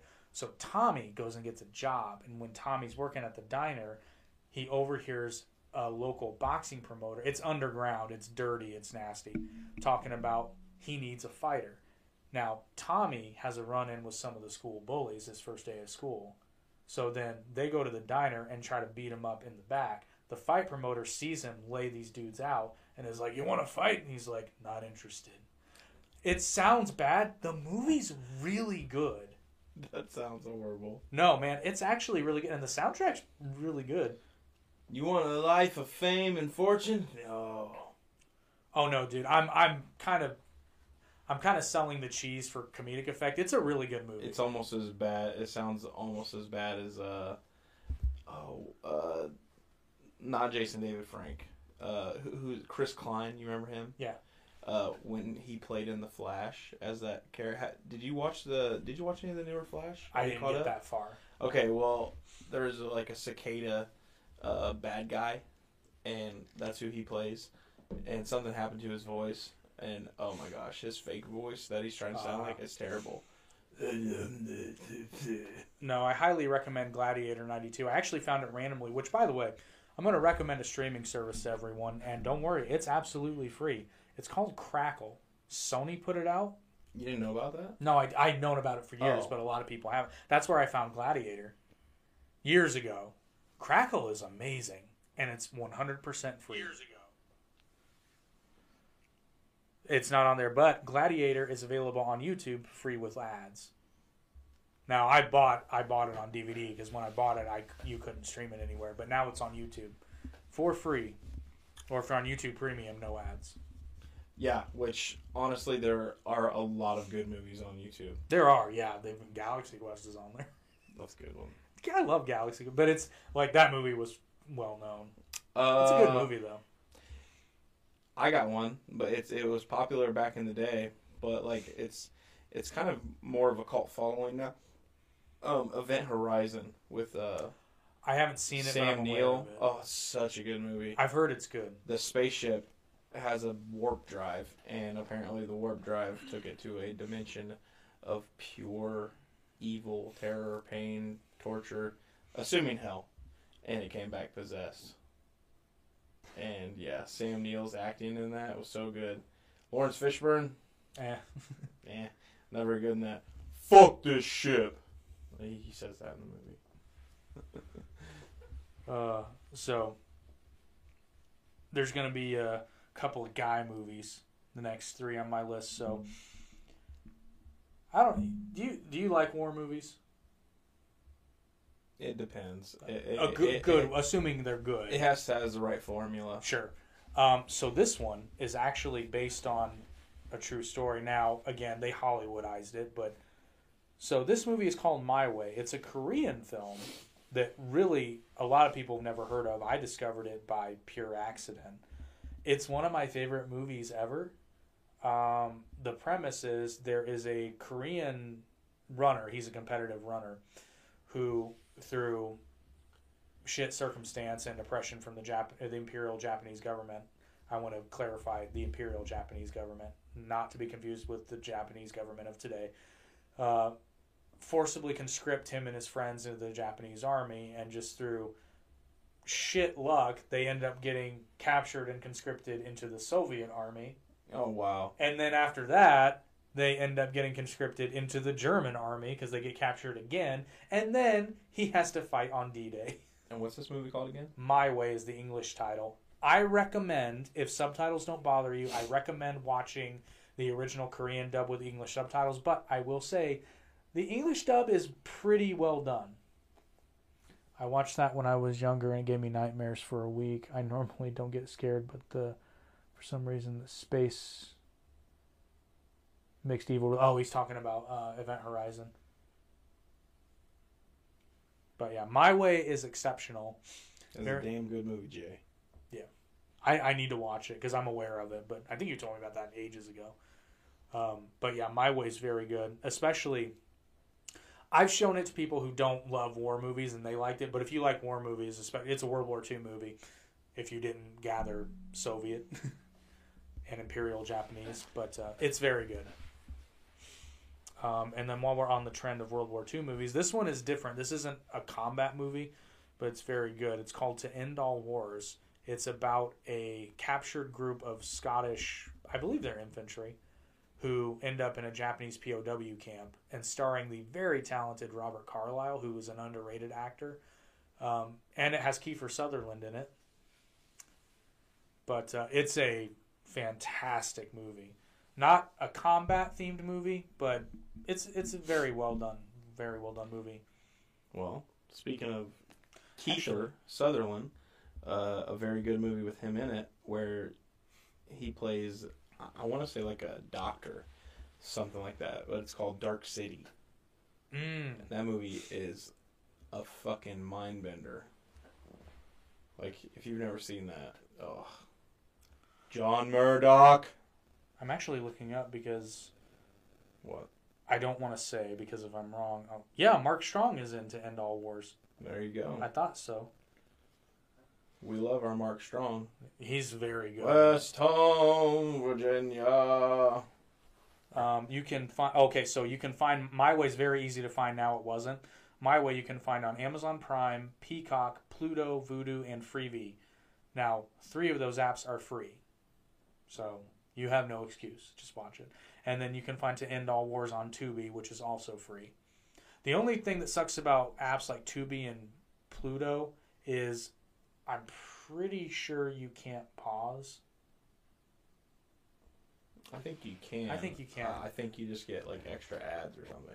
On Philo, you can't pause though. On Tubi, you can, but I think you're right. I think you That's just silly. yeah. Oh, Oh, I remember. No, it's no Philo is, but um, no on Tubi, it's not that you can't pause, but if you exit the movie, you won't. It won't put it back where you left off. That's annoying. Yeah, it's so if you have to stop watching a movie, you can pause it, but the app will eventually. I mean, it's free, so Yeah, it's one of those. So if you're gonna watch a movie on Tubi, just make sure you're to gonna watch sit it down and watch it. And you know, like if you get an ad, go do your bet rest, rest your restroom. Go do your restaurant. Well, one thing you can do if you're watching a movie on Tubi and an ad comes up, you can go and light your Stevie Wix candle because let's face it, we all know you have one. If you watch this show enough, you know that we're, we talk about it a lot. And that was kind of a little gay. Not that there's anything wrong with that. Broke back candles. but as you are well aware, or at least you should be, unless you're a bad son, Mother's Day is coming up.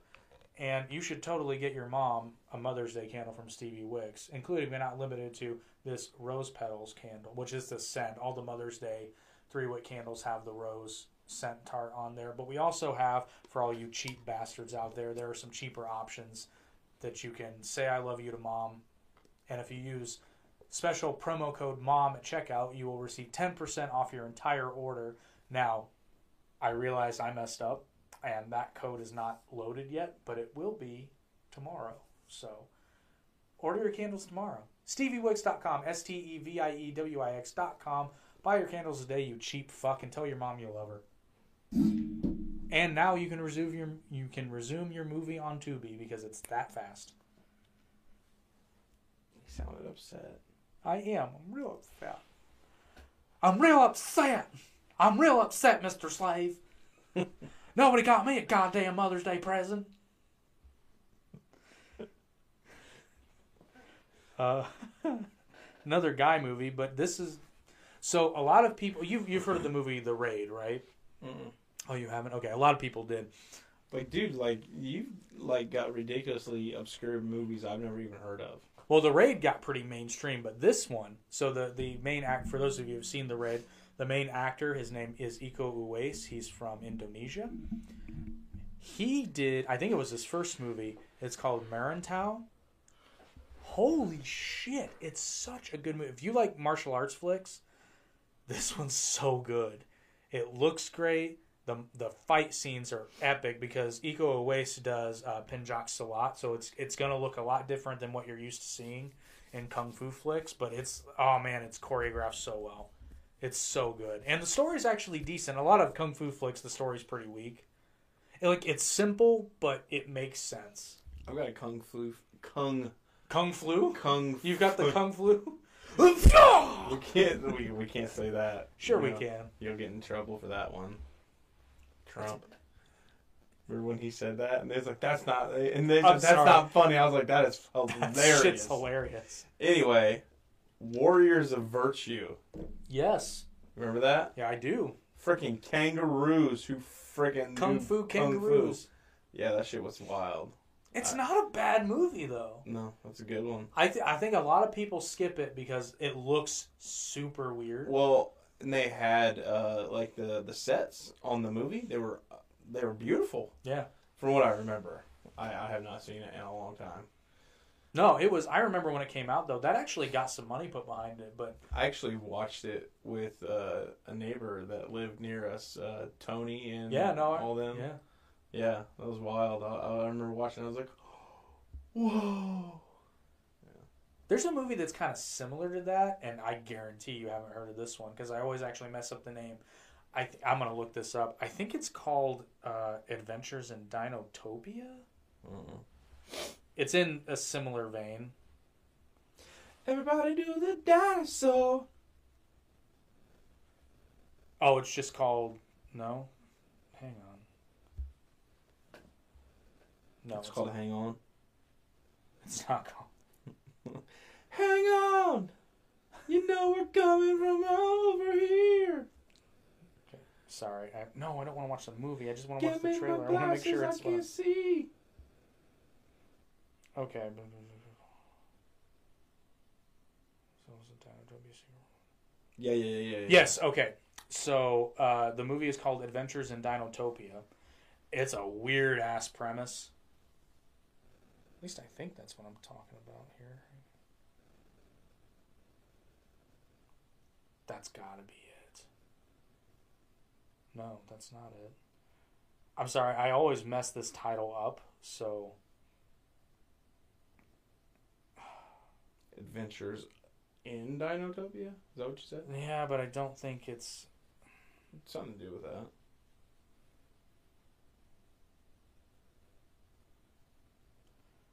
I always mess up the title, but again, it's one of those movies that was made. Oh, is it called Dinosaur? It's just called Dinosaur City. That's what it's called. Sorry. Why is the older Mario movie getting hated on so much? I don't know. It wasn't that bad. Like, But yeah. Adventures in Dinosaur City. Sorry. um, it was just live action, you know, like and, and everybody's like all whining about it. I was like, dude, the games literally had at that time had just literally zero storyline. Well, not only that, I'll give credit where credit's due. They tried. They made a valiant effort. It just didn't land. But I mean, shit. At least it. they tried. And you gotta when, remember, when they got the super boots, that shit was awesome. well, and you gotta remember too. This was only after the first game had come out. They had no story to go off of. Right. If we would have had like all the games that we have today, Yeah, it's like now you can make a story that's real easy because every character has a backstory and. yeah. But yeah, like, so Adventures in Dinosaur City. I haven't seen it as an adult, but I remember watching it as a kid and loving it. So, but yeah. Pretty sure that's an obscure one. I found it at the video rental store, if that tells you anything. You kids today will You're never, out. you will never know. Like everyone thinks it's so awesome that like you can just point and click a home, and it is awesome. Don't get me wrong, but you'll never experience the feeling of just going and just picking out your favorite movie for the third week in a row, Well, but not only that, because they renting always the same game. well, they'd always have those like rent two get one free, and oh, I gotta go find my third one. So that's when you got adventurous. Dude, I, I remember a while there it was like rent like two get three free. Yeah, I remember that, but Man. but it's like it wasn't new releases though, so you had to take a chance. Yeah. And that, but that's how you discovered hidden gems, man. That's how I was. That's how I discovered the uh, animated Mortal Kombat movie, which is fucking awful. Oh yeah, yeah, yeah. Not not the new ones. I'm talking about the ones they made Yeah. where they looped animation together and then yeah. did CG graphics for some of the fight scenes That was that were really just bad. oh, it was bad. What the hell was that called? Legends of the No, that was the uh, Legends of the Hidden Temple. No. Speaking of, that's some good show. That's, That some, that's some- some that's some good. that's some show. good show. Fraggle Rock.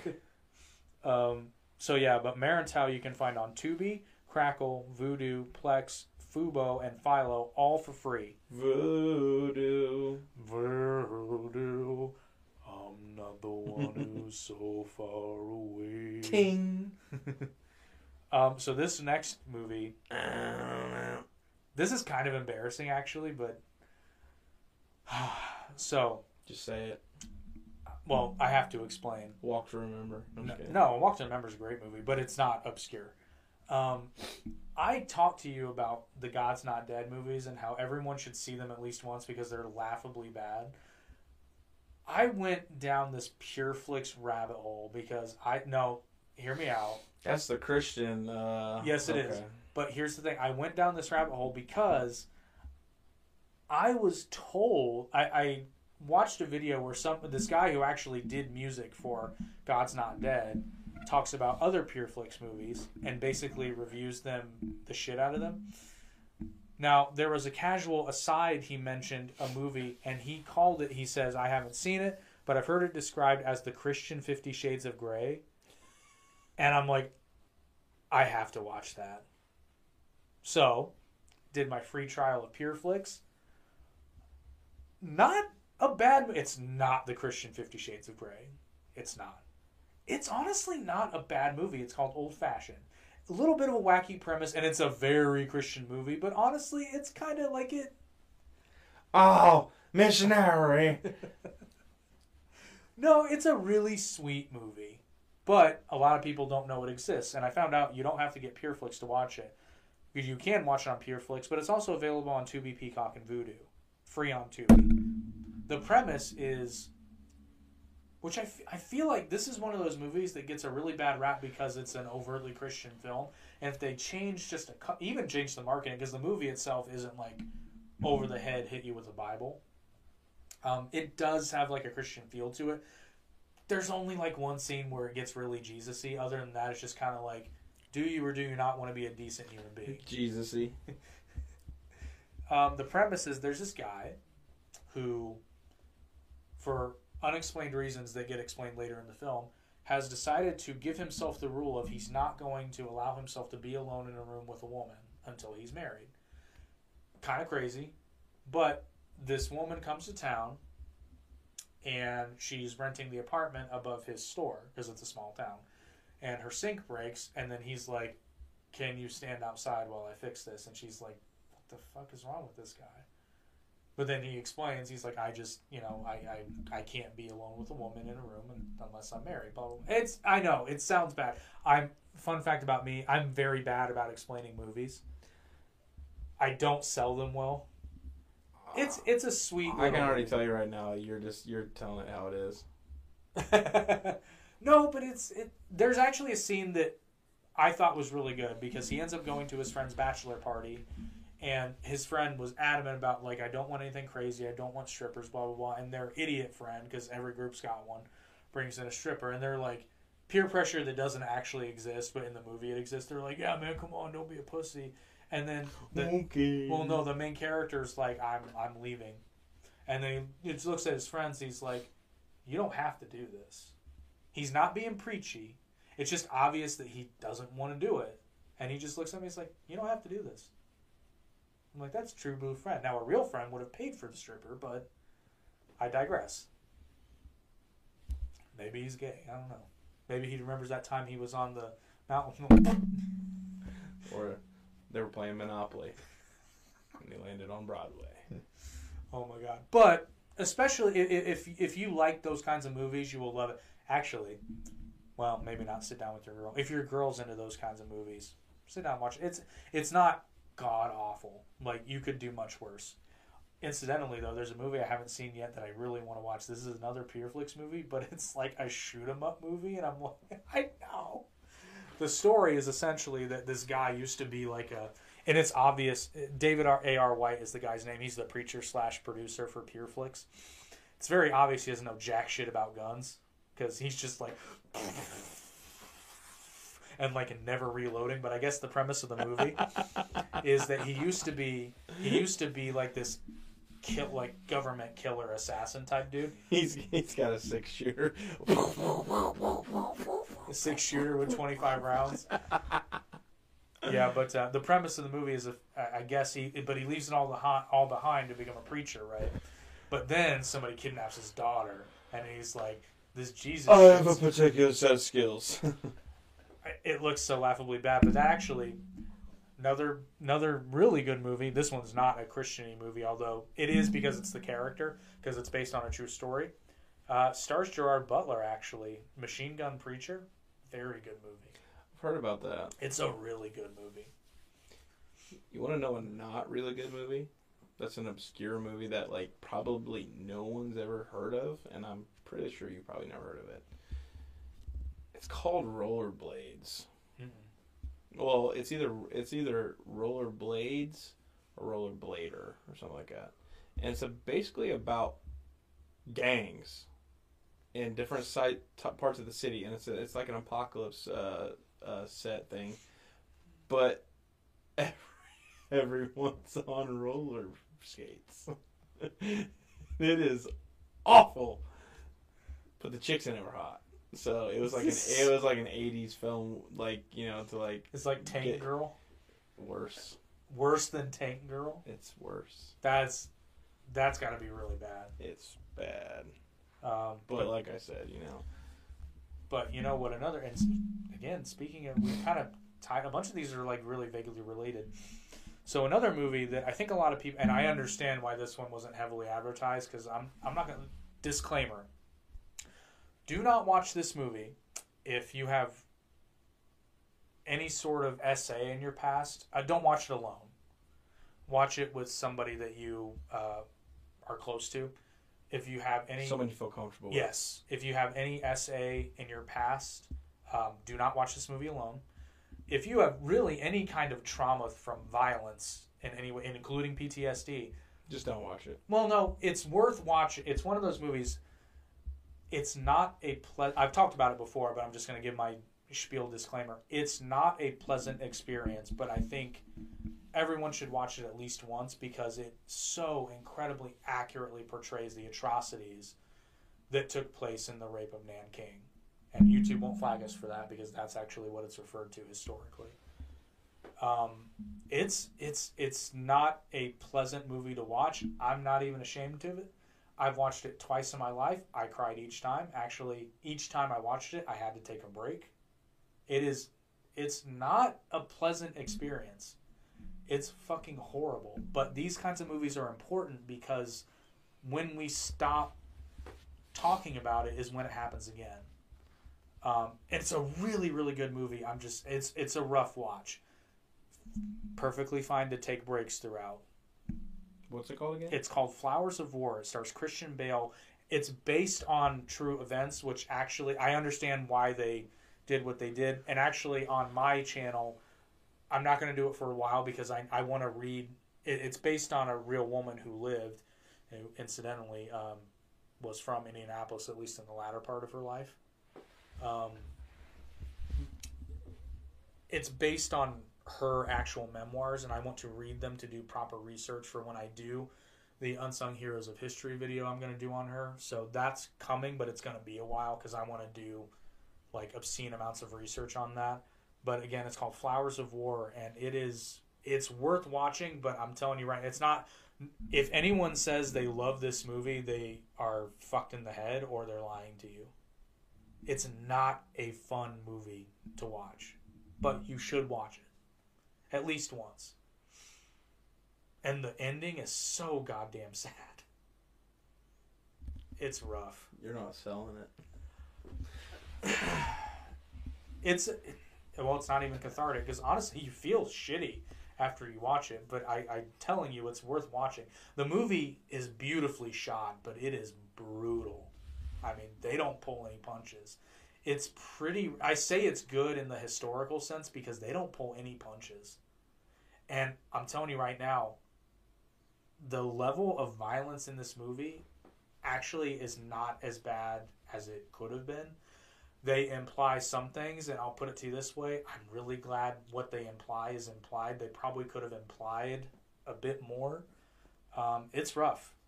You want to know a bad movie? What's a bad movie? Nope. Yeah, I watched. I haven't it. watched it. I watched it again just to solidify my opinion. And the first time I watched it, I was like, "Yeah, it's not bad." But then, like, I watched it again. I was like, "Ah, the movie." Do you remember terrible." my reply when you asked me if I wanted to go see it with you? Yeah. At first, you're like, I said nope. "That was." Yeah. Jordan Peele should not make movies. No. I'm not sorry. It Um, was a fun movie just because it was aliens. Uh, it just Interstellar and all those other good flicks are like making me crave it, and the only people coming out with alien flicks are fucking Jordan Peele. Um, you can find Flowers of War on Pluto, Tubi, Vudu, Prime, Plex, and Freevee. So the only one of those you have to pay for is Prime, but if you already have Amazon Prime, then it's free to you. Um, like I said, I recommend everybody watch it once. I kind of recommend nobody watch it by themselves because it's it's rough. And actually, on my channel, if you want to see, I mention it in depth. I did a really long reaction video uh, to a video that the Take did on the stereotype of the asexual Asian male. I use it as an example of like, no, no, no, no, no. This is not universal throughout Hollywood. Blah blah blah. I mention it at great length in that movie, and I give you the same disclaimer. I recommend you watch it, but you only have to watch it once. Actually, you don't have to watch it at all, but I recommend you do. I've got a movie for you that I think you should watch. Um, you enjoy lore, Mhm. correct? Okay. Um, you might have seen it. I don't know. Uh, it's called As Above, So Below. I've heard of it, and I want to watch it. Dude, it is so good. Yeah, I want to watch it. Like literally, like I, I just I don't even want to tell you about any of it because like I want you to experience it completely. Like watch it in the dark. I'm that psycho. I'll literally watch a movie in the dark, and and and then I'm like after the movie's over, I'm like looking around and I'm like looking for the light and I can't find the light and I'll freak out. So I've actually only got one more movie on my list. All right, I have really no more to add. Okay, so the, and this last one is a really good one too. I definitely recommend you watch this. Um, again, if you have PTSD, you might not want to watch this one alone. This one's not nearly as bad as Flowers of War, but there's still some shit that might. I'm using this in the true clinical sense. There's some stuff in this movie that might actually trigger you if you have legitimate PTSD. Um, it's called The Photographer of Mauthausen. It's a historical flick. It's actually all in Spanish, but again, they do have an English dub. Um, it's about, and I didn't even know this until I watched this movie. Um, it's about a Spanish POW in a concentration camp. They were pri- they were political prisoners from the Spanish Civil War, which while the Nazis didn't directly uh, partake in, they did send troops and aided and all, all the people in the POW camps are communists, right? Because it was uh the Republicans against the communists. Um, it's a very, very accurate and good portrayal of what life was like in a concentration camp, especially before it became like solely death camps. Because it goes all the way to the end of the war, but they presumably would have been there since like 1935, six. I don't know when they actually arrived in the camp, but maybe 1937. But so basically, they spent the entire longer than the First World War if you subscribe to the belief that it technically started in 1939 with the invasion of Poland. I don't, but How the hell did you find this movie? it's on Netflix. Oh, Actually, my girlfriend at the time start she likes the she was a fan of the actor. He's a Spanish actor named Mario Casas, okay. who's he's, he's really good in this. Um, but she's a fan of his, so she found it on Netflix. It was recommended, and then I actually walked in as she was watching it. and was like, "Why are you watching a World War II movie?" And she's like, "Oh, Mario Casas is in it." And I'm like, Well, who's this motherfucker? I knew who he was, but then I'm watching it. And I'm like, This is she'd only been watching it for like ten minutes. I'm like, "You mind starting it over?" And she's like, "No, that's fine." And I'm just like, "This movie's so good," but it's Netflix exclusive. You know who's really awesome? Who is really awesome? Pedro Pascal. Yes, he is. And if you haven't seen The Unbearable Weight of Massive Talent, you should watch that movie. I need to watch It it. is so funny. Dude, the drug scene is so funny. And everybody's like, oh, the drug scene? It's like, yeah, they. The dude. Nicolas Cage is an actor. He's himself in the movie. You know, and uh, he does drugs with Pedro Pascal. And. He's just like, here, we're dropping acid. And, and then Nicolas Cage is like, fuck it. he just puts it on his tongue, dude. And then he makes out with himself. No, actually, Pedro Pascal was one of my first retorts to John Leguizamo. He's like, "Eh, Hollywood's not. That doesn't sound anything like John Leguizamo. Hollywood's not casting any Latinos, and I'm like, Pedro fucking Pascal. Hollywood's casting Latino actors all the time. Jenna Ortega. I mean, that's Netflix, but still, that took the world by storm. I can't think of any. I know, I'm- Marvel. America. America, yeah, America Chavez. Like they'll, they'll slowly keep coming to me, Like but there, there's a lot more. Yeah, they're they're around. Like, and there's a lot. And to be fair, there's a lot of Latino actors that you wouldn't know were Latino. Like Emilio, no, not Emilio. Like Charlie Sheen is Latino. You just don't know it because he dropped his real surname Estevez, but Emilio Estevez's brother kept it. You know. But even even if we go with Leguizamo halfway and say, okay, Latino-looking actors and actresses, Salma Hayek. I actually, Hayek. I actually think that uh, Estevez was not the original. I think that was uh, mom's mom's name Yeah, but the way the way Spanish last names because work is- Martin Sheen. Right, right, right, right, right. But the way the way yeah, You think you think his name was changed? no, I think Sheen. no, I think I think you're right. I think Estevez, Emilio Estevez, Okay. went with his mother's Okay. name. But her name, the way Spanish last names work, technically her last name wouldn't have changed. She would have just added Sheen to it. Right. And technically, they're they would have had both last names, but he would have legally changed it in the United States. TikTok. TikTok. I want to name one more Latino actor just to piss off John Leguizamo. Uh, I mean Antonio Banderas, but he's kind of on the way out. another Latino. You said. Yeah. I know a bunch. I know. I I'm just just- blanking. You know, it's like John Leguizamo's not a bad actor by any No, means. I've- He- he's I've a good enjoyed- actor. I- I've enjoyed like almost everything he's ever been in. It's like, why do you got to be like this? Because he's not. He's not relevant. Yeah. and he's trying to gain relevancy. Which he could. I mean, it's John Leguizamo. Literally, just go do a fucking Pest two or something. Right. Did you ever watch the first one? No. Love, peace, and chicken grease. no, he could. He could be. that movie wasn't that good. It, it was just a good show for children, sort of. Well, that's all. Actually, you know what? If you're watching this after the live broadcast, if you know an obscure movie, put it in the comments. Recommend it to everybody else. Give it some love Love it with all your heart. And your other stuff. your naughty bits. Just keep them in your pants. Put it in my vagina, Mister Slave. Oh, what? So what do they do? Like scissor? Oh, scissor me timbers. Oh, scissoring. That shit was wild, and I cannot believe they got away with that. Well, back then it was still a joke. Oh, yeah. I would say you can't do it today, but Matt and Trey will totally do it. Hi, I'm Xerxes. All right, lead it. Thank you again for enjoying this episode of the Average Intelligence Podcast. Hopefully, you're a little bit sa- little bit less average and a little bit more intelligent. Hopefully, you're sad. Hopefully, you're real sad. Oh, we got a comment. I will recommend. I will recommend good live stream. Keep it up. That sounds like a really convoluted and bad movie. That's a joke, by the way. Good live stream. He's talking about us, I think. No, I, I'm gonna assume that's a movie. Are you talking about us or the movie? He says, "I will recommend good live stream. yeah, I know, but I don't know what he's talking about. Keep it up." Okay, we're gonna give him a moment. We'll wait. I'm pretty sure he's uh, he's uh, he's saying that's an obscure movie. I think he's talking about us. Keep talking. Tick tock, tick tock, tick tock.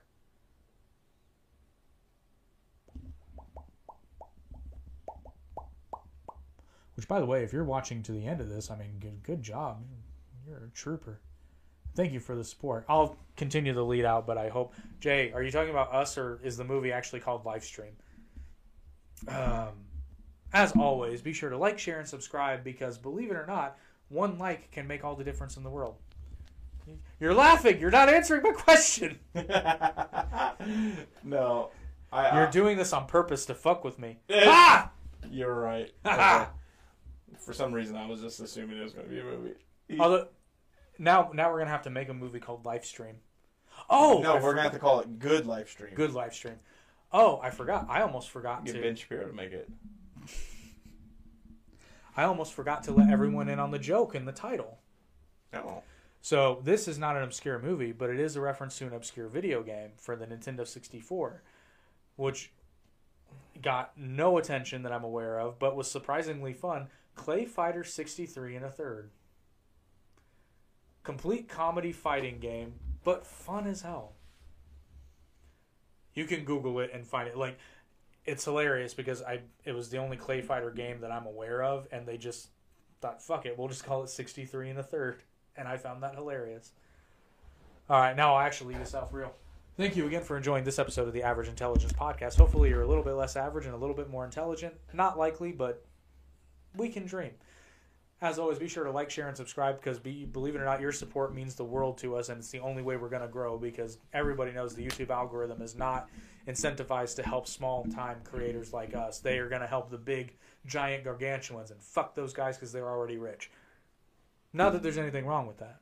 I want to be one of those guys. Um, yes, make us pay our, pay our fair share. Yeah. Spread us like herpes. um, yeah. If you prefer to listen to the podcast as opposed to watching it, which, I mean, why would you? Because we're fucking this. Suave, midlife Midlife. crisis. Not quite. Hey, I- I my average age is sixty-seven. In Fuck you, I'm living to 120. Half of thirty, half of seventy is thirty-five. Yes, I know, but I'm living People to 100. misconstrue the meaning of midlife. Okay, but you're missing the point. I'm going to live to 120, so my my midlife crisis will happen at 60. So I'm only I'm only at a quarter, ish. He's a Um, quarter of a century. No, I'm way older than that. I'm a decade. Oh, yeah. that. Numbers hard. Open you, the you- door. you got me. Open the door. Open the door. Oh god. What was the line you said? I couldn't drown, Gilbert. I couldn't drown. anyway, you can check out the audio versions of this podcast on Spotify, Apple Podcasts, Google Podcasts, YouTube Music, Amazon Audible, Podcast Addict, and a lot of other places. New, new ones are popping up every day, but uh, hope you enjoyed this one. Remember to leave your obscure movie recommendations down in the comments, and we will see you all next week. Now, fuck off.